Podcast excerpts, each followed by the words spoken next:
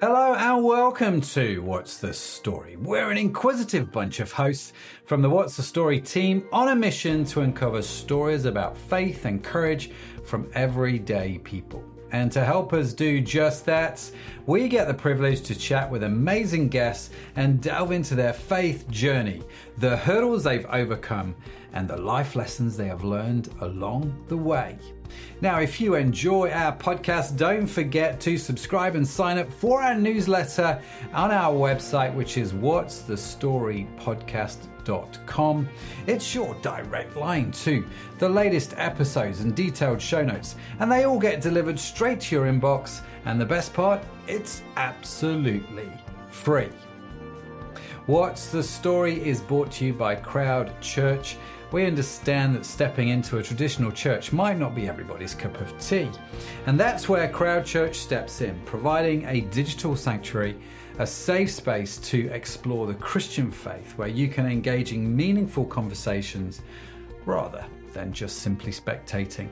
So, whether you are new to the Christian faith or are in search of a new church family, we invite you to visit us at www.crowd.church. And if you've got any questions, just drop us an email at hello at crowd.church. We're here to help and would genuinely love to connect with you. And now, without further ado, let's meet your host and our very special guest for today.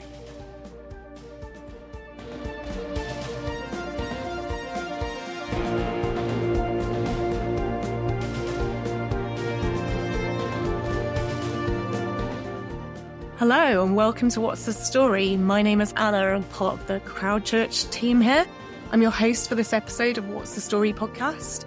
And today I'm joined by my good friend Mike Harris. Now, Mike is a PE teacher from Liverpool, and he's also an ex professional footballer He's played for a number of different teams, including Blackburn and also Newcastle United. He's married to Debbie and dad's two wonderful kids.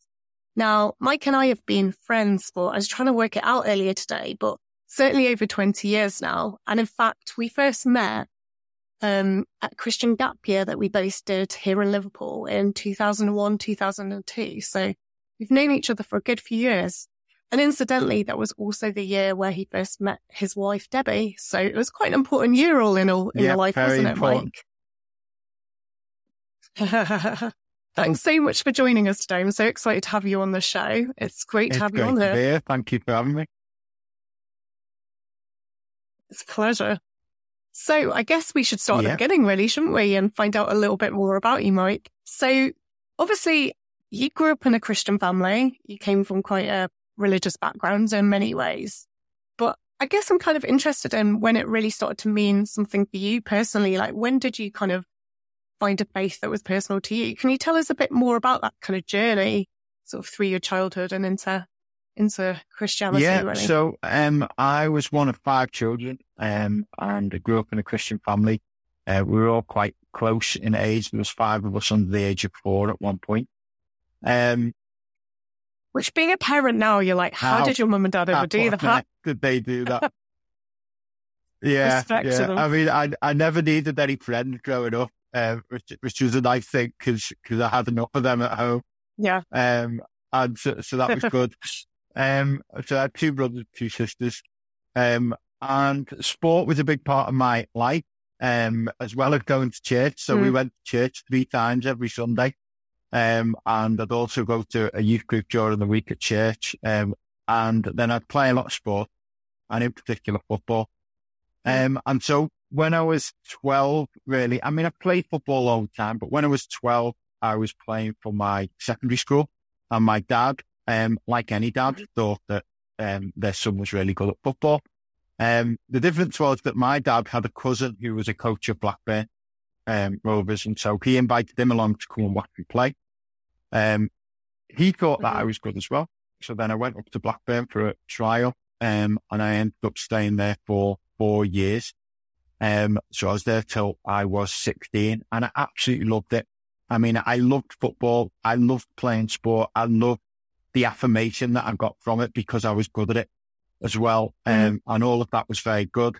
Um, and then when I was 16, um, my uh, coach at the time, who was a guy called Alan Irvine, um, he left and went to Newcastle with Kenny Dalglish, who was the manager of Blackburn. And um, I went with him um, to Newcastle. So at the age of 16, I left home, went to Newcastle, um, signed as a YTS, and then signed as a professional.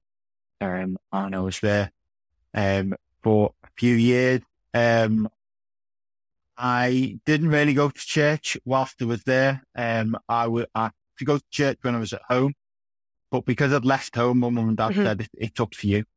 Um, and they did have a friend in Newcastle who they used to send to the hotel because we lived in a hotel at the time. Um, and they used to send this friend, um, Nick to the hotel. And every time he used to come, I used to hide. Um, and he, I used to tell the, the manager of the hotel, just tell him I'm not here, tell him I'm not here.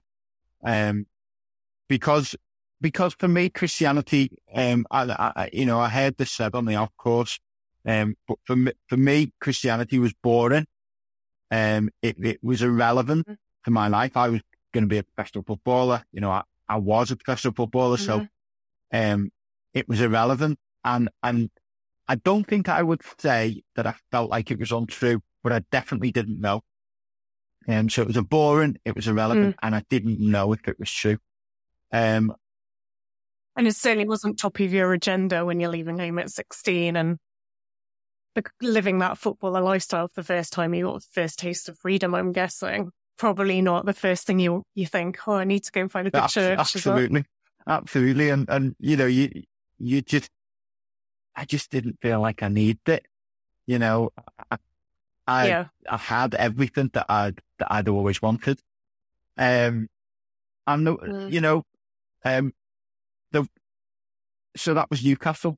Um, but obviously Newcastle mm. didn't, you know, I'm not currently a premiership footballer, so Newcastle didn't work out. Um, I, I was a professional footballer there, which was great. Um, but unfortunately, mm-hmm. after a few years, um, my contract came to an end and I hadn't made it into the first team. By this time, M. Dalglish had been fired. Ruud Gullit came in as the manager. After the year, Ruud Gullit got fired and Bobby Robson became the manager. Um, I hadn't made it into the first team, and so you, uh, Bobby Robson decided that he wasn't going to give me another contract. Um, mm-hmm. I then went on trial to lots of different clubs, um, and um, I went on trial to loads and loads of different clubs over and and it, over a number of years. Some clubs have spent longer at um, than others, um, but I wasn't able to really find a club that was um, that was prepared to give me a long term contract. Um, and I ended up at a mm-hmm. club called Chester City. Um, and it was whilst I was there that um, I became a Christian.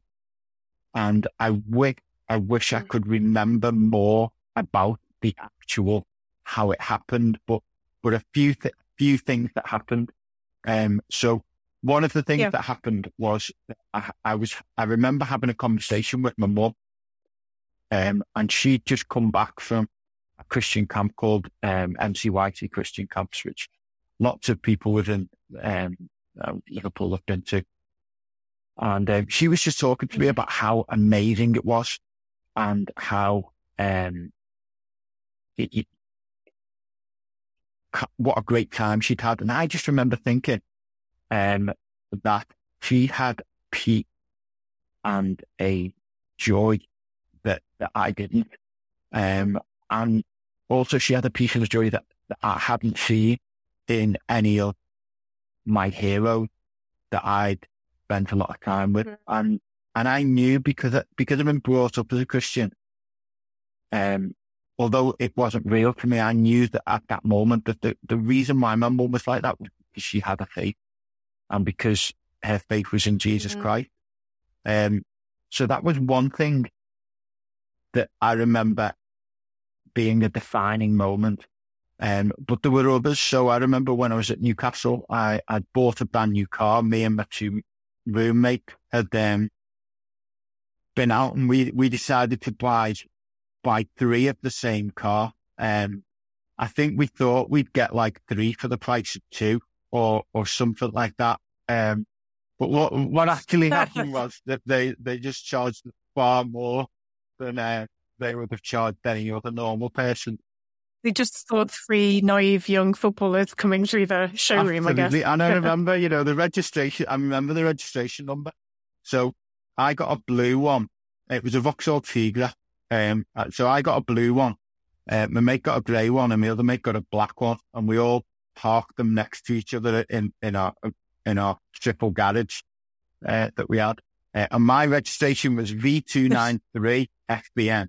And my other mates was V294 FBN and V295 FBN. But it's funny that you remember that, isn't it?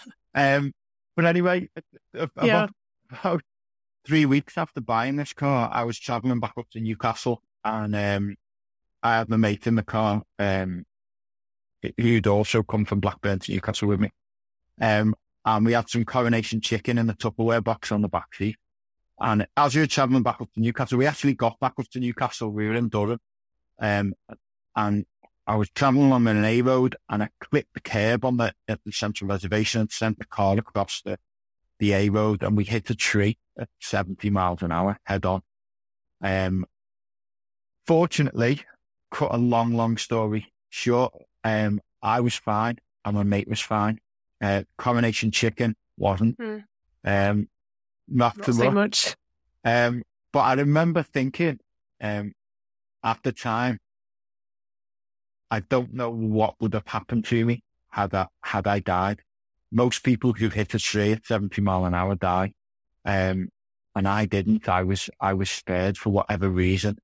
And I remember thinking, I don't know where I'd have gone. I was brought up a Christian. I was brought up to believe in, in, in heaven and I was brought up to believe in hell. And, and I remember feeling anxious at least about the fact that I didn't know where I'd gone, uh, had I been killed in that crash. And so I think those two things were the, were two of the, the catalysts, um, for me making a, making a decision, um, that, that eventually, so that the car crash came first and then the conversation with my mum came later on, um, that, that I wanted Right. to become a Christian. I can't remember exactly when it happened, but I do remember Mm. whilst I was at Chester, um, and at time after I'd spoken to my mum, I remember opening up the Bible, which wasn't the first time because I'd spent a long time in church.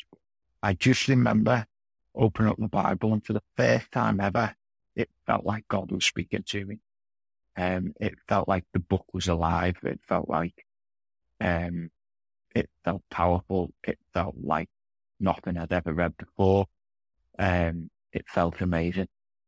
Um, and so it, Mm. it was then that I decided that I wanted to be a Christian. I wanted to follow, um, I wanted to follow Jesus. I wanted to be his disciple. Um, I had wasted all of my money. Um, so I had three and a half thousand pound left. And so I decided that I wanted to do a year out. And I looked all over the world, literally all over the world for somewhere to go to do a year out, a Christian year out. And the only one that I could find was 10 minutes down the road in Wavertree, um, which was the Amiga team that, um, that me and you did. Um, and that was, Yep. You know, that, that was a, another turning point, um, in my life and my relationship with God. Fab. So obviously there, there's a lot in that and there's a lot you've covered, you know, that sort of journey into faith and some of that disappointment that you're working through around kind of your football career not working out quite the way you expected. But I mean, what would you say is, would you say that's a big challenge that you've had to overcome? What, what, what, what's been the hardest thing up to now? Cause, you know, a a journey of faith is great, but it's not all easy, is it? It's not necessarily an easy life being a Christian. So I'm, I'm interested, where, where did it go from Uh, there? Yeah, so I think one of the big, biggest challenges that I've faced and, and I'm still facing, you know, if, if I'm honest, is, um, just accepting God's unconditional love for me. Um, I have spent most of my life in a very competitive environment. Um, you know, I, sure. I left home when I was 16, very young. and I was thrust into a Mm. very, very competitive um, situation where, um, you know, I, I was, I was faced with the competition of my peers and wanted to do better than them. Um, all of us were focused on being in the first team and we were competing against, we were aware that we were competing against each other. Um, and, um, so I was dealing with that. I was also dealing with the fact that I'd left home. Um, and that wasn't easy. I Mhm. didn't have my mum and dad there, although my dad did come an awful lot of time, which was amazing. Um, I didn't have mum and dad there every day to say, you know, keep going. We think you're great. We love you. Um, Sure. I also had the, the pressure, which I felt, um, which wasn't always real, but, but, but I felt like it was real. So I, I want, you know, I'm a son, so I wanted to please my dad. Um, I didn't want to be, Yeah. I didn't want to let, get let go. I wanted to be successful. I wanted to be captain of England. Um, and I, um, you know, so, so I had that pressure. Um, Alan Irvine had taken a, a bit of a gamble on me, I suppose, coach, um, and brought me up to Newcastle and that, I, you know, I didn't want to let him down. Um, and that was, a, that was a pressure, um, that I felt, you know, I have Mm. friends at home, um, and my peers at home who, who knew me as Mike, the lad who's professional footballer. And I didn't want to, Yeah. I didn't want to come home and say it, it's not worked out. Um, and so that whole earning and, uh, that competition is something that when I became a Christian was difficult to, to get rid of. Um, and so learning about Mm. how much God loves me and that it is unconditional has been a slow process, probably quite frustrating for God. Um, but it has been quite a slow process for me. And, you know, the Amiga team was, was a Mm. massive, massive step, um, in the right direction for me and learning about God's unconditional love. Um, a, a- a huge step. Um, but, but it's something that, that, you know, it- it's still, um, a challenge. Um, that I'm battling with. I had expected lots of expectations that I didn't want to um, disappoint. Mm. Um, I also came from a very um, accomplished sporting background. You know, in that uh, lots of my family were very, very good at sport. Um, my my dad was a basketballer for England, and um, I have, you know, a sister who represented Great Britain in athletics, a brother who represented Great Britain athletics, a, another brother who was second in Europe in gymnastics, you know, so I've got lots of, um, very successful siblings and I, I just, you know, it's difficult then once you become a Christian. I found, um, to then accept that God loves me without me doing anything, without me winning a single medal, you know, without me, um, accomplishing anything. Um, and so I think for me, coming out of that world of, of sport, um, that has been one of my biggest challenges, um, and biggest battles. Sure. Sure. And I, I'm interested, like, cause that's obviously huge. And, uh, and so I suppose I'm interested in like, how did that theme then continue to unfold in your life from there? So what happened sort So, after that? I mean, so you after, came out of that professional football and yeah, so what after, next? um, after the Amiga team, um, I felt like God was wanting me to go back into football. Um, which, Mhm. which at least was interesting for me because, you know, I, I didn't really still have the same love for football. Um, but that was what I felt like God was asking me to do. And so I went back into football right at a very low level. Um, and I signed a club called Trafford. Um, loved it. Um, really enjoyed playing there. And then I got a move up a league to, to Runcorn. And then I got a, a move up another league, um, to the RMI. Um, and however, I realized that, um, you know, by this time I was like 24, 25 and I needed to make a decision really about what was going to be my future. Um, because, you know, I was, I was wise enough to understand that I wasn't going to be, um, I wasn't going to make enough money from football for me to be able to, to do that as my only career. Um, at the time I was, you know, a semi-professional footballer. Um, and so it was that point I was married at the time. Um, and my wife was a teacher. And so, um, I decided that I was going to be, uh, going to PE teaching. So I did a degree.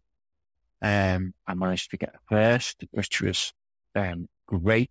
I'm very proud of that because school didn't go very well or it didn't go great for me because, you know, I felt like I was going to be a professional footballer. So I didn't really have a lot of time to school, but, um, I managed to get that first in my degree and I've been a teacher now, a PE teacher, um, a big Catholic comprehensive, uh, 14 years. And mm-hmm. the way that, um, the way that I feel like, um, I've grown as a Christian is that, you know, it, what's interesting is at the moment I'm at a point in my career where, um, I'm wanting to, I'm wanting to change and I'm wanting to make some decisions about, um, where I go and what, and what I do next. Um, and I'm considering the possibility of maybe stepping back from my role, I'm currently um, ahead of PE and, and, I'm currently thinking about the possibility of me stepping back and maybe taking a less senior position or even maybe coming out of teaching and doing something, mm-hmm. um, you know, something different. And um, I think it's only because I have grown to learn about how much that God loves me that I feel like I could take a step back in my career, which, which many people would see as, mm. as, um, you know, maybe uh, me not doing so well. I think because I have grown in my faith and I've know, mm. I know more now that, that, that God loved me unconditionally. I feel like that is an option.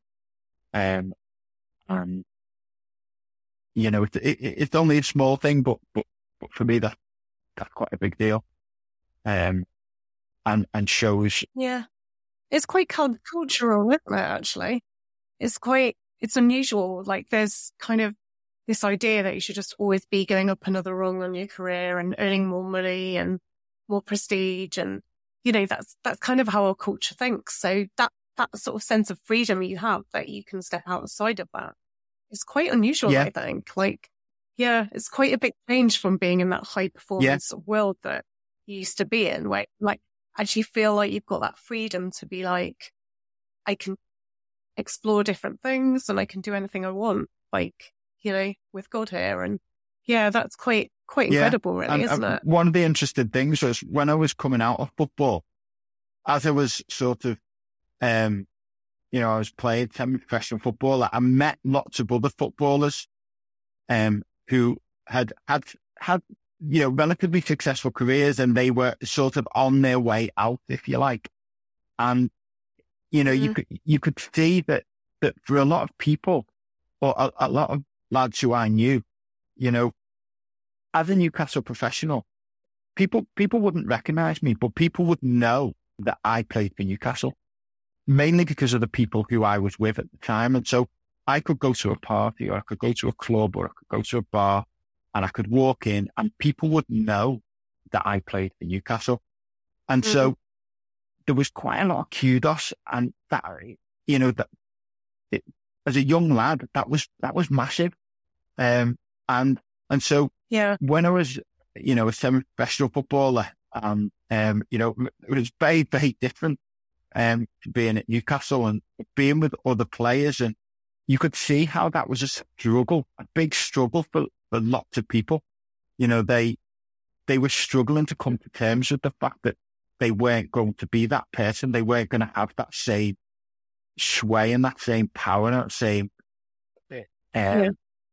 kudos going into those bars. So a lot of them will go into, a lot of them under, understandably in one way will go into drugs and things like that because that was the only thing that, that, that, that meant you could go into a bar or to a club or to a party and have a similar kudos to, to, to the kudos that you got from being a footballer.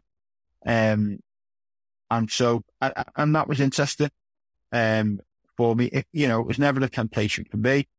Um, but it, it, it was interesting that, that, that it's just such a battle for people.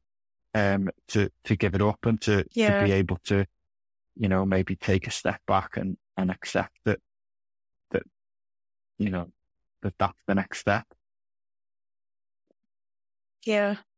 Yeah. So, I mean, your story is really outside of the norm, isn't it? In that sense. And it, to me, that just speaks of how much work God's done in your life. But I mean, obviously your story's not over yet. You're still thinking about what your next career step is or what you change, what changes might be afoot. So, you know, I'm aware that you're certainly not at the end of your story yet. You know, there's still way more chapters to be written, which is exciting. And you know, I'm personally excited to see what God does with you next and where he takes you next. If you do do something slightly different or step back from teaching a little bit. But I mean, just reflecting up to where you are right now, um, what do you think you've learned through all of this experience up to date? Like if you, I know it's a really hard thing to ask, isn't it? But if you could just distill it down to one sort of like lesson in life, what would that thing be? Like, what's that thing that you feel like this is what I know now that I didn't know before. I think um, it would. It, i I've mentioned it before, but I think it would be that that that God's love for me is unconditional. Um,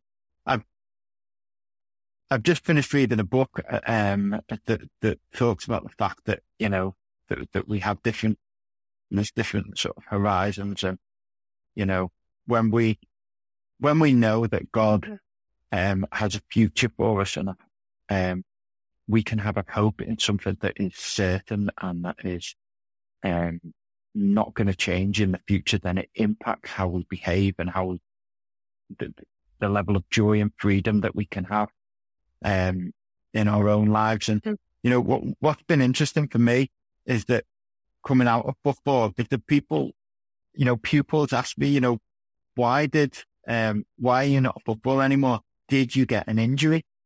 And what, what they want to hear is that I've got an injury. They don't want to hear that, that, no, actually my story is that I, I wasn't quite good enough. You know, I was good enough to be a professional footballer and that was fantastic. But my football career didn't come to an end because of an injury. And it's difficult. It, you know, it, it's almost like a, um, killjoy, you know, in that moment to say to Yeah. someone, no, I didn't get an injury. I just wasn't good enough.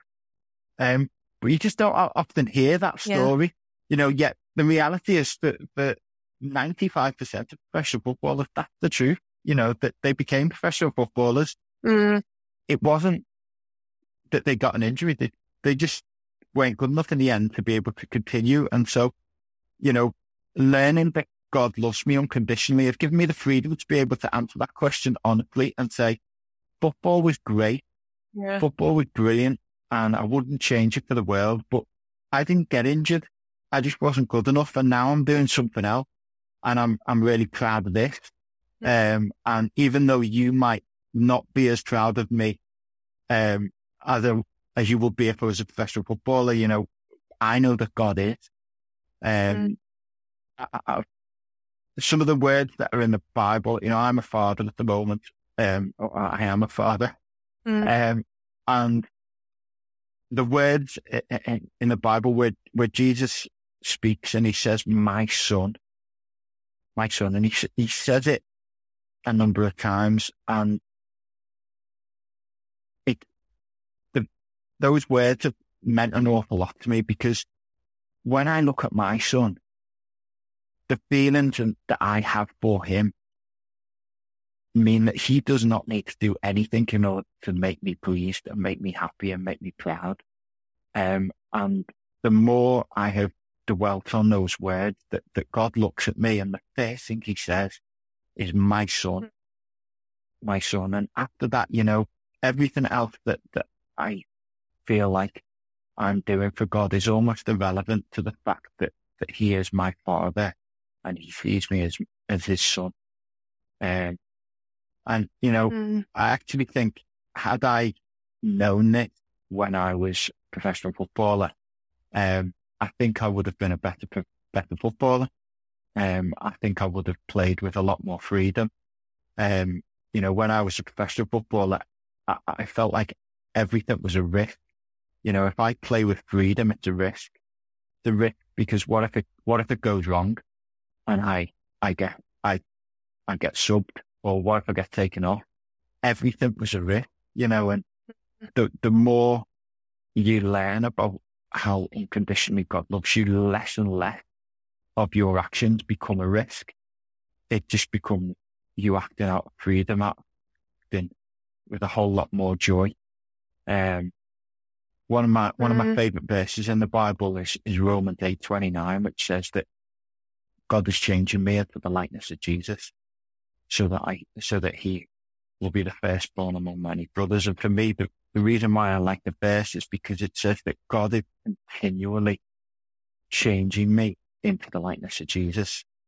Um, and you know when we when I reflect on when I reflect on what my life has been like and what my life is going to be like in, in the future, um, on earth, um, I'm aware of the fact that, that, that God is changing me into likeness Jesus. And so there will be ups and there will be downs and there will be, um, things that are unexpected and there will probably be disappointments. Mm. But, but when I know that my father has a plan and that planning to change me into likeness to Jesus, that I can have a lot more uh, assurance and peace, knowing that that He is in control, and um, that He loves me unconditionally, um, and therefore I am free. Yeah, yeah, that's so true. It's amazing, and um, yeah, I mean that's that's just an inspiring point to finish on, really, because it's something we all need to know. It's something we all need deeper revelation of, I think. And, you know, such a powerful example that you've got in your own life. And, you know, Mike, it's just, yeah, I'd love to talk to you loads more, but I'm aware of time. Uh, but it's been fascinating hearing your story today and hearing a bit more of your take on this. Um, coming from that kind of performance world and learning that freedom and that joy of just being who you are in God. Um, so thank you so much for giving up your time and talking with us today. And it's just been a pleasure to have you on the story. It's been great to be here. Thank you. No problem.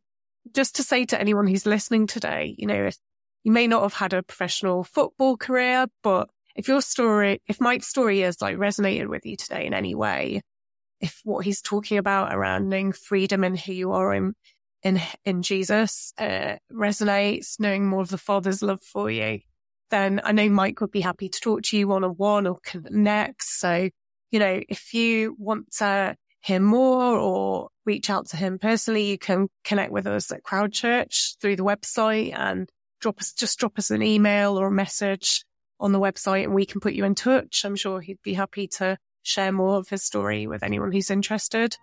So thanks again for uh, being here today, Mike. It's been a pleasure chatting to you. And thank you also to you listeners for being here and listening in.